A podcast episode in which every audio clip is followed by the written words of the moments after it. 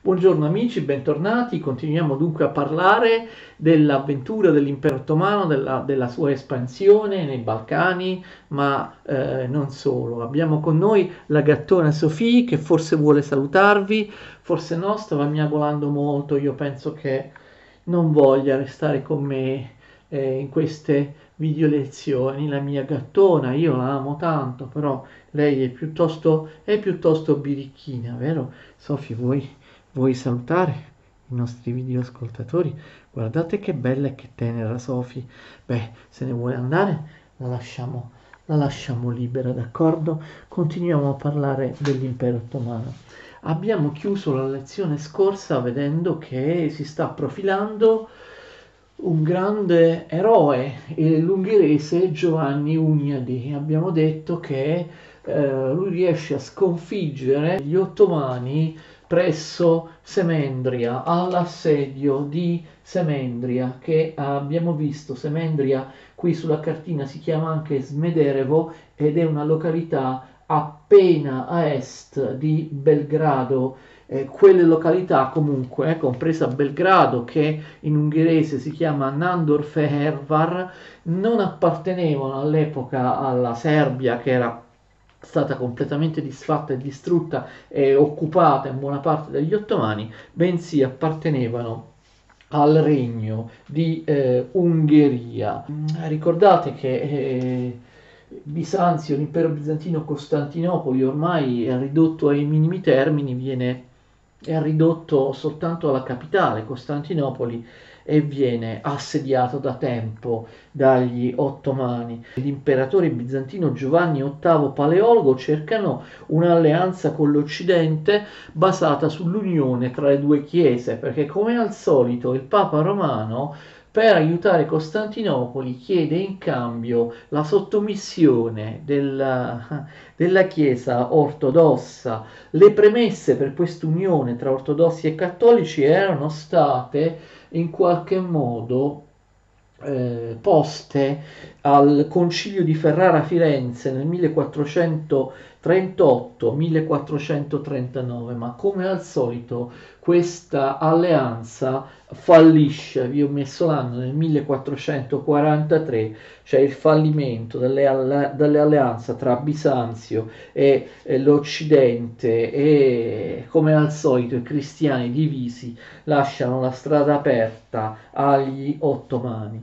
Nel 1443 gli ottomani devono subire l'ennesimo attacco, ricordate, abbiamo, abbiamo, già visto, abbiamo già visto cose molto simili da parte dei Caramani che sono qui eh, fuori pianta nel, nella Turchia orientale e che eh, nonostante tanti tentativi gli ottomani non riescono a, a sottomettere.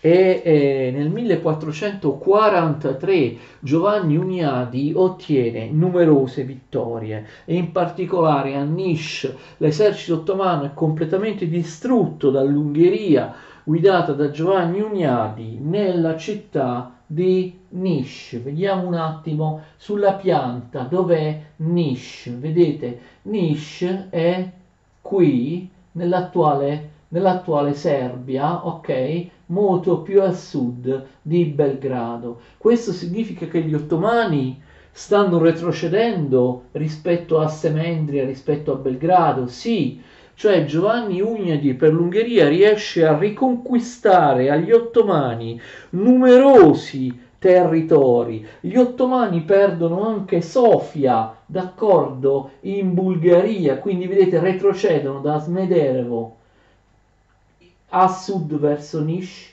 poi a sud-est verso Sofia. Giovanni Ugnadi riesce a far retrocedere gli ottomani nei Balcani. Non è vero, come abbiamo visto nella precedente lezione, che la cavalcata degli ottomani nei Balcani sia stata ininterrotta, sia stata travolgente, punteggiata soltanto da vittorie. Gli Gli ottomani vengono anche sconfitti, in particolare eh, Giovanni Ugnani li sconfigge molte volte e li costringe proprio a retrocedere. L'Ungheria attua questa strategia contro gli ottomani, costituisce degli stati vassalli nei Balcani, l'Ungheria costituisce dei stati vassalli che sono delle strisce di territorio, delle enclave all'interno degli stati sottomessi agli ottomani. La Serbia e la Bulgaria erano state sottomesse agli ottomani, però Giovanni Ugnadi riconquista dei territori serbi e bulgari e capite li lascia governare da parte di despoti appunto serbi e bulgari che si illudono di poter scacciare definitivamente gli ottomani dai Balcani e riprendere la loro indipendenza. Quindi alleati, capite, alleati slavi di confine, serbi, bulgari, ma anche bosniaci, croati da parte dell'Ungheria vengono create queste enclave di, eh, di, di confine appartenenti all'Ungheria che però possono essere governate appunto da popoli eh, già sconfitti e sottomessi come dagli, eh, dagli ottomani come i serbi e, e, i bulgari. Quindi si crea per esempio una, una, una, una piccola Serbia una striscia di Serbia eh, ai confini meridionali dell'Ungheria governata da, da, serbi, però sempre eh, ovviamente vassalli del, dell'Ungheria. Questa è la strategia del, dell'Ungheria. Gli ottomani retrocedono dopo le sconfitte, ma ehm, riescono a resistere a Slatica, fin dove retrocedono gli ottomani. Slatica è questo villaggio qua, vedete questo piccolo villaggio a est di Sofia. Quindi gli ottomani, vedete da qua, sono retrocessi fin qua sulla cartina geografica, però Slatica riescono a resistere, arriva l'inverno, Giovanni Ugnadi e l'esercito ungherese trovano giusto ritirarsi, ma Giovanni Ugnadi, pensate, riesce a cogliere numerose vittorie contro gli ottomani anche durante la ritirata.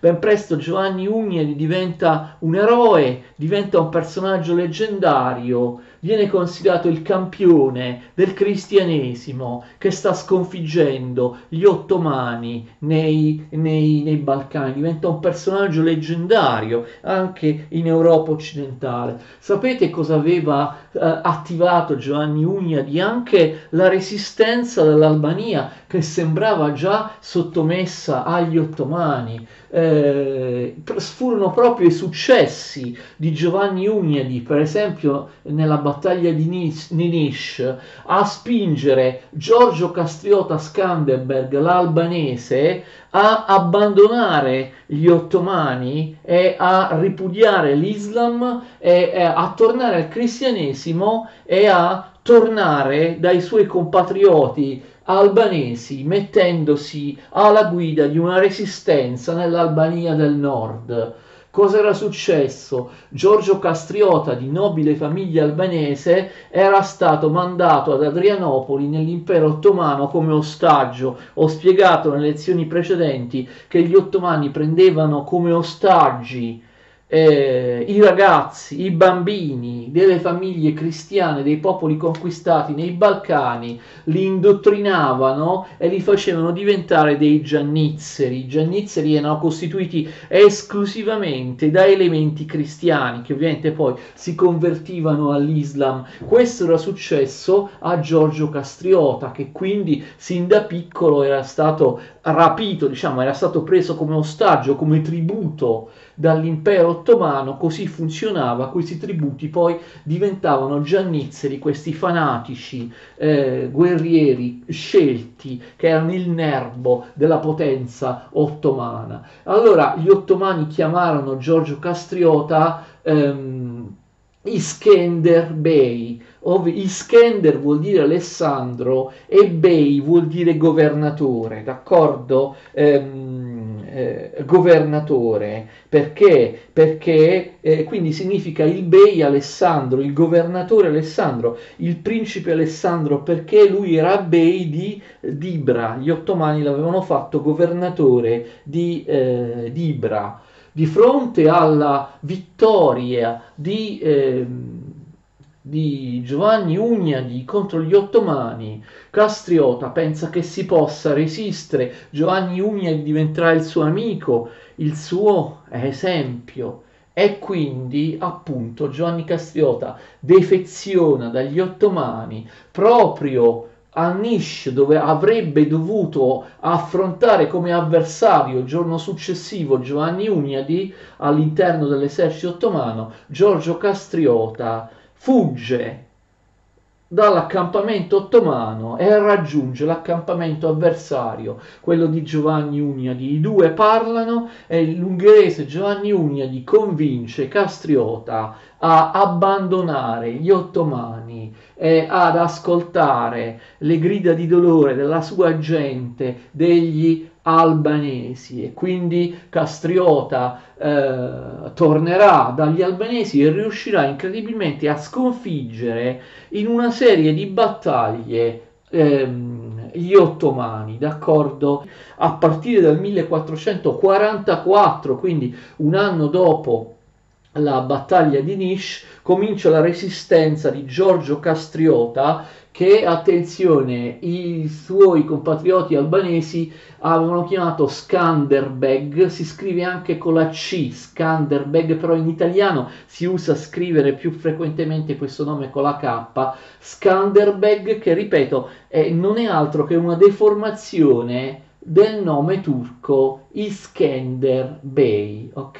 Eh, Castriota Skanderbeg riesce a resistere incredibilmente, quasi da solo per 25 anni, asserragliandosi nell'Ungheria settentrionale, ehm, ritardando per 25 anni l'avanzata degli ottomani nei Balcani.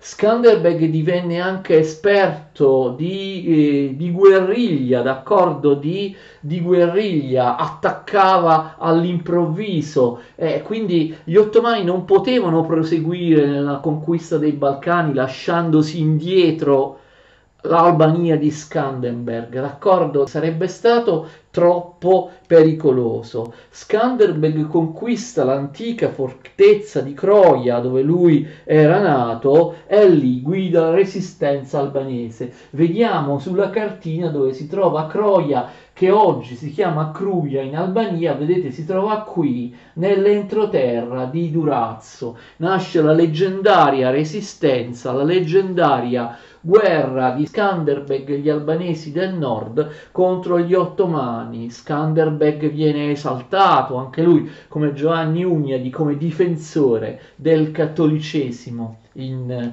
nei, eh, nei, nei, Balcani. Il Papa lo proclama atleta Cristi, l'atleta di Cristo, il campione di Cristo nel, ehm, nel 1444 eh, vi è una tregua di dieci anni con eh, l'Ungheria eh, da parte degli ottomani. Questa tregua però purtroppo viene immediatamente violata non per volontà di Giovanni Ugnadi che aveva capitalizzato tutte le sue vittorie con un ottimo trattato di pace con gli ottomani, ma il trattato di pace viene immediatamente violato dal re di Ungheria che era stato convinto a questo da un predicatore e allora abbiamo un'altra battaglia tra ungheresi e eh, ottomani e questa volta Giovanni Ugnadi viene sconfitto a Varna nel 1444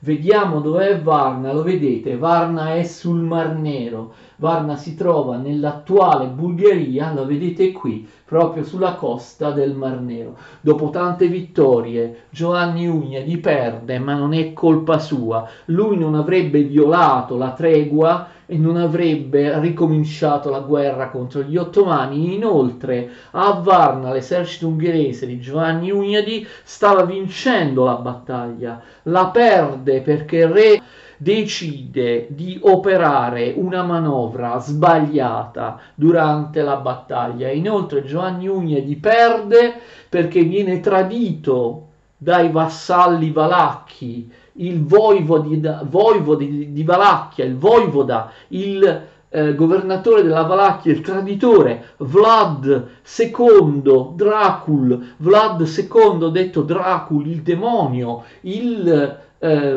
l'iniziatore della dinastia dei Draculesti, il cui figlio, non lui, il cui figlio Vlad III, eh, Vlad III l'impalatore, Vlad III Tzepes, in rumeno sarà poi preso no, a modello dal, dallo scrittore irlandese Bram Stoker per creare il personaggio del vampiro. Non è Vlad II, ricordate, il vampiro non era veramente un vampiro, se l'ha inventato Bram Stoker, il vampiro era Vlad III Cepes, il figlio di quello eh, di cui stiamo parlando, della persona di cui stiamo parlando.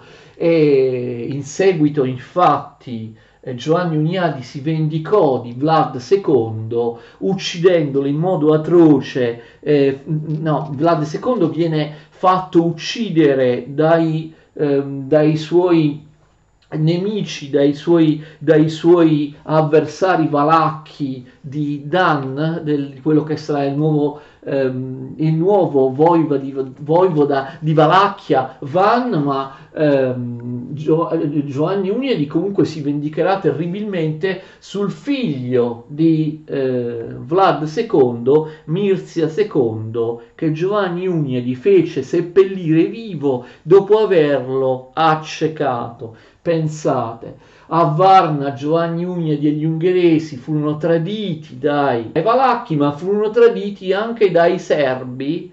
I serbi che gli ungheresi stavano tentando di proteggere tradirono perché eh, il voivoda di Serbia Stefano Kotromanic si illuse di potersi salvare schierandosi con gli ottomani è tutta la storia degli ultimi decenni di quello che resta la Serbia è la storia di una Serbia che combatte al fianco degli, degli ottomani. In tutti i libri di storia si dice che l'avanzata degli ottomani nei Balcani, l'abbiamo detto anche nelle precedenti video lezioni, sia stata sicuramente favorita dall'aiuto di greci e serbi, degli, dall'aiuto da parte degli ortodossi dei Balcani, soprattutto greci e serbi, ma anche bulgari, perché gli ortodossi dei Balcani preferivano gli ottomani che erano più tolleranti con loro piuttosto che i cattolici ungheresi che invece erano intolleranti nei confronti degli ortodossi. Vedete,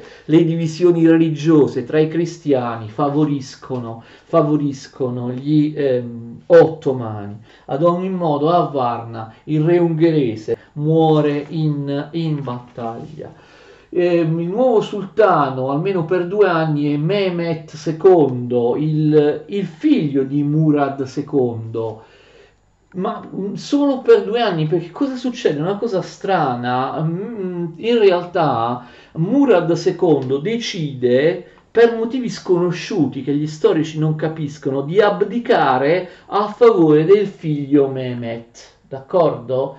Quindi Mehmet prende il posto del padre Murad II perché Murad II ha abdicato a favore suo. Poi però ci ripensa, dopo due anni di regno da parte degli, dell'incapace Mehmet II, il padre ci ripensa dice, sai, eh, torno io al potere. E quindi Murad II ritorna al potere per la seconda volta dal 1446 al 1451. Gli ottomani hanno a che fare con un tiranno di Mistrana, il Peloponneso, che si chiama Costantino, che viene sconfitto sconfitto nel 1446. Non so se si vede il, il Peloponneso, è in realtà ehm, Mistra, Mistra o Mistra si trova qui nel sud del Peloponneso. Pensate, è uno di quei posti che non esistono più ci sono soltanto le rovine. Spesso non è facile trovare su una carta geografica, su un atlante geografico, questi nomi, queste città, questi villaggi, questi fiumi, perché spesso nel tempo hanno cambiato nome, oppure non esistono più, oppure adesso vengono chiamati con un nome completamente diverso. Quindi è molto difficile prendere una cartina, un atlante e ritrovare questi nomi. Spesso nei libri di testo, nei libri di storia si leggono nomi di località, di villaggi, di fiumi che ora assolutamente hanno cambiato nome, oppure molti che a volte erano dei piccoli villaggi neppure esistono più, ci sono soltanto delle, delle rovine. E questo è il caso di Mistra o di Mistra nel Peloponneso. Come vedete, quindi non è tutto rose e, fiore per gli, per, rose e fiori per gli ottomani, anzi, gli ottomani devono affrontare numerose eh, difficoltà. Eh, Giovanni Uniadi riprende la sua campagna, la sua campagna militare nei Balcani contro gli ottomani nel 1447, invade la Serbia ma viene sconfitto per la seconda volta a Kosovo Polie. Giovanni Uniadi viene sconfitto a Kosovo Polie e deve ritirarsi nel difendere l'Albania, non può più aiutare il suo amico Giorgio Castriota Skandenberg. Anche la sconfitta di Unia di, Unia di a Kosovopolie è facilitata dal tradimento sia dei soliti serbi sia da una parte dei valacchi, valacchi e quindi insomma viene, viene tradito. Eh, vi ricordo che Kosovo Polie è lo stesso sito dove in precedenza nel 1389 persero contro gli ottomani i serbi del principe Lazzaro. Questa è la seconda battaglia di Kosovo Polie e questa volta a perdere contro gli ottomani sono gli ungheresi di Giovanni Uniani. Non bisogna fare confusione tra le due battaglie, quindi ci sono due battaglie di eh, Kosovo Polie eh, Uniani deve ritirarsi verso Belgrado e gli ottomani restaurano pienamente il loro dominio ehm, nei Balcani. Skanderbeg comunque resiste eroicamente nel 1460 gli ottomani non riescono a conquistare Croia, il Castriota, Dife- eh, il Castriota resiste, praticamente gli albanesi sono gli unici nei Balcani che resistono eroicamente agli ottomani e resistono da soli. Bene, allora Murad II muore e va sul trono Mehmet II. Vi ricordate che c'era già andato una, um, una, una prima volta, questa volta Mehmet II va sul trono per la seconda per la seconda volta, non l'ho scritto, dal 1451 al 1581, quindi per un periodo molto lungo. Ancora una volta nel 1452 fallisce l'alleanza tra Bisanzio e l'Occidente che viene disperatamente ricercata dall'ultimo imperatore bizantino Costantino XI Dragazes, d'accordo? La sorte di Costantinopoli è ormai segnata, le mura di Costantinopoli cedono, e Costantinopoli viene conquistata dagli ottomani di Mehmet II o Maometto II, se lo vogliamo pronunciare all'italiana. La caduta di Costantinopoli è una cosa epocale naturalmente perché termina cessa di esistere il secolare impero bizantino. L'ultimo imperatore bizantino, l'abbiamo visto, Costantino XI Dragazes, cade in battaglia. E niente, da quel momento il sultano Mehmet II viene chiamato con l'appellativo di Fatih, Fatih con una H finale, che vuol dire conquistatore. Ovviamente come tutti sanno, Costantinopoli, che era una città decadente in rovina dove i tetti delle case proprio cadevano, una città allo sfascio, sarà trasformata nella meravigliosa, splendida, popolata, piena di stupendi edifici, capitale dell'impero ottomano con il nome di Istanbul. Fate attenzione, in italiano si scrive Istanbul senza la N, non si scrive in Istanbul, si scrive Istanbul. Poco dopo cade anche il quartiere periferico di Costantinopoli che si chiama Galata oppure Pera. È il quartiere periferico di Costantinopoli dove i genovesi da tantissimo tempo si erano insediati, era un quartiere popolato da genovesi eh, che avevano lì il loro emporio commerciale nel Mediterraneo orientale. I genovesi si erano illusi che l'ingresso degli ottomani a Costantinopoli avrebbe garantito i loro privilegi commerciali al posto di quelli dei veneziani, ma non è così. Eh, gli, gli ottomani cacciano i genovesi e poi ridaranno i privilegi ai veneziani e non a, e non a loro. Attenzione, le conquiste navali da parte dei, degli ottomani che mettono in difficoltà Venezia tra il 1455 e il 1456 gli ottomani conquistano le isole di Taso, Samotracia, Imbro e Lemno. Le vogliamo vedere sulla cartina. Taso, Samotracia, Imbro e Lemno, d'accordo? Di fronte, più o meno di fronte allo stretto dei eh, Dardanelli.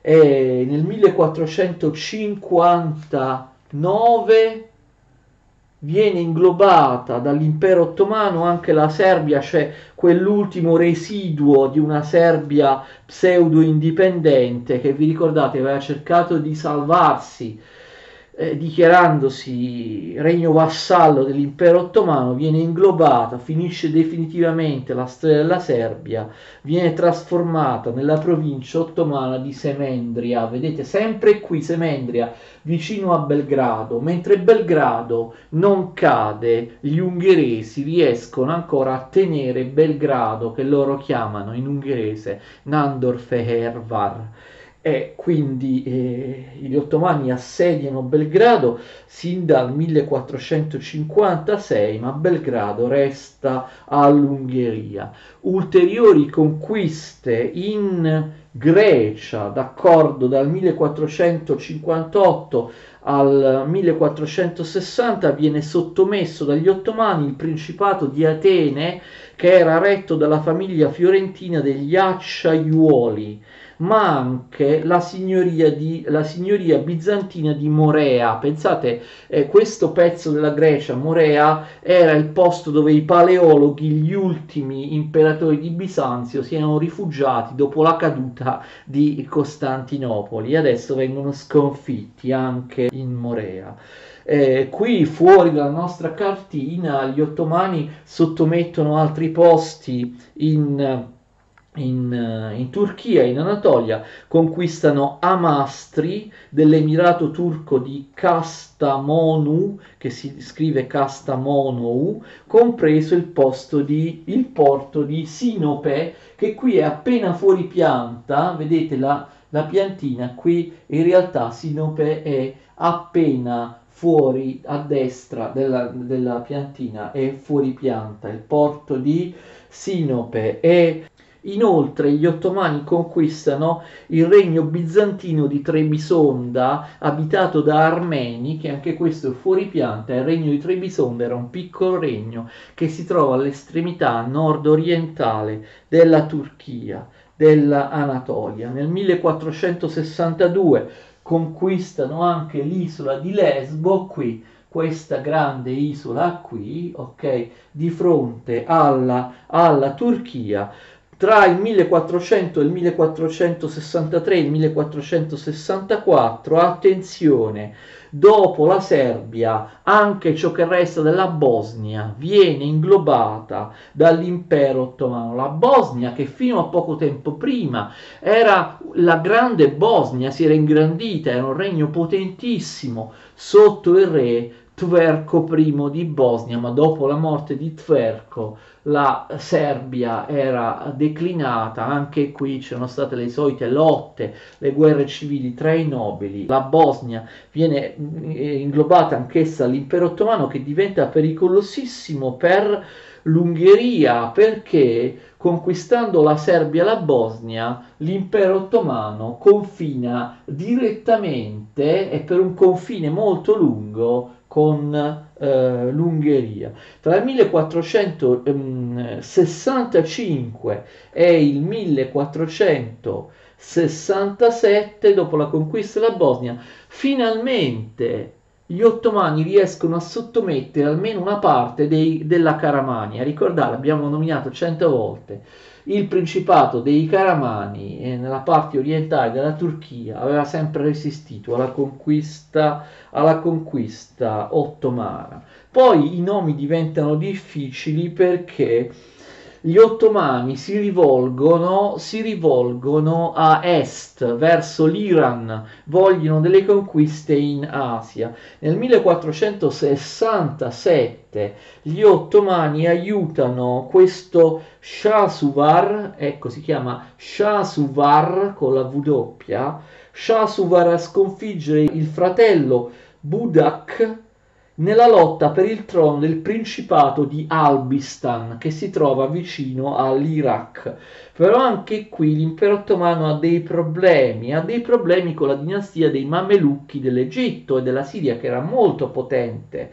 E infatti il sultano dei Mamelucchi d'Egitto, Kait, eh, elimina Shah, Shah Subar, il candidato dei degli ottomani al principato dell'Albistan e rimette sul trono Budak, Budak che regna in Albistan ovviamente come vassallo dei mamelucchi egiziani. Altro problema nel 1473 eh, l'Anatolia viene invasa da parte di Uzun Hassan, che è un capo persiano delle tribù turcomanne degli Ak Kuyunlu, eh, Ak Kuyunlu è il nome delle tribù che hanno a capo Usuk Hasan, quindi la, la, Turchia, l'impero ottomano in Anatolia si deve difendere anche da questo eh, invasore che viene sconfitto e respinto nella battaglia di Terzan, vedete Terkan qui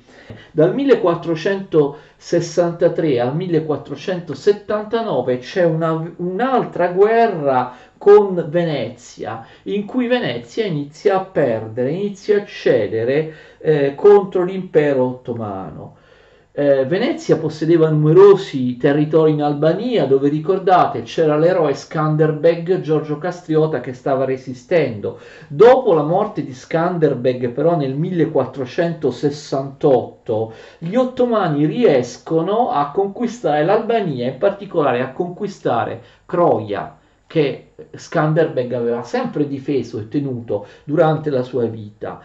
Inizialmente, seguendo il testamento di Skanderbeg, gli ottomani permettono ai veneziani di occupare Croia, ma poi, quindi capite, i veneziani si illudono di poter trattare da pari a pari con gli ottomani, ma in seguito i veneziani saranno cacciati sia da Croia sia da Scutari e perderanno tutti i loro possedimenti in Albania, e quindi gli ottomani conquisteranno anche l'Albania e le coste del nord dell'Albania.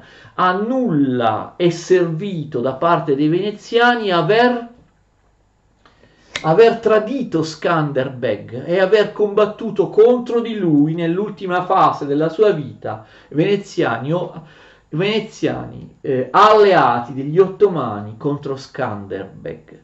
Gli veneziani non è che potevano fare granché di più, gli veneziani non erano una vera potenza militare, non avevano un esercito di terra.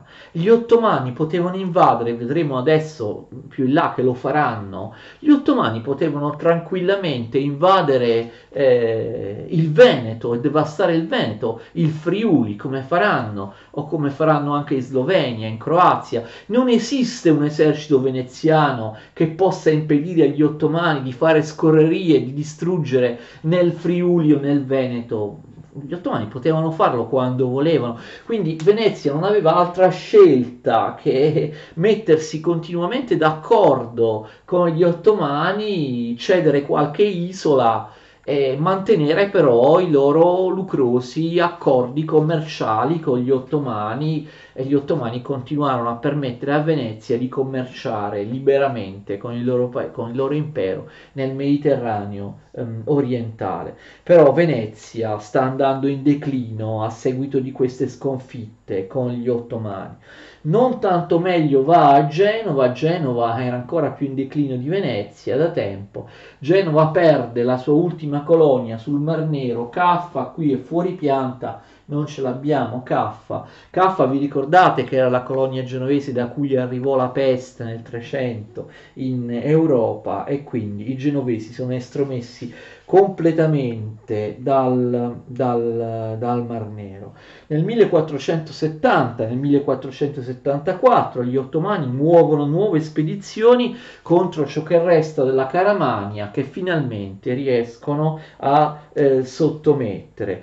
Altra cosa di grandissima importanza e che potenzia l'impero ottomano è la conquista nel 1475 del potente e fastidioso canato dei Tatari di Crimea. Ricordate che era uno dei tre canati in cui si era diviso il canato dell'Orda d'Oro turco-mongolo che a sua volta derivava dalla divisione dell'impero di Gengis Khan. Ne abbiamo parlato in altri cicli di video lezioni. I Tatari militari di Crimea avevano più volte invaso i Balcani, la Polonia, i principati rumeni, l'Europa orientale e così via, e anche, anche l'Ungheria. E adesso diventano ancora più potenti perché si dichiarano vassalli degli ottomani che li terranno in vita per, per, praticamente per tre secoli fino alla fine del, del Settecento e quindi saranno sempre una spina nel fianco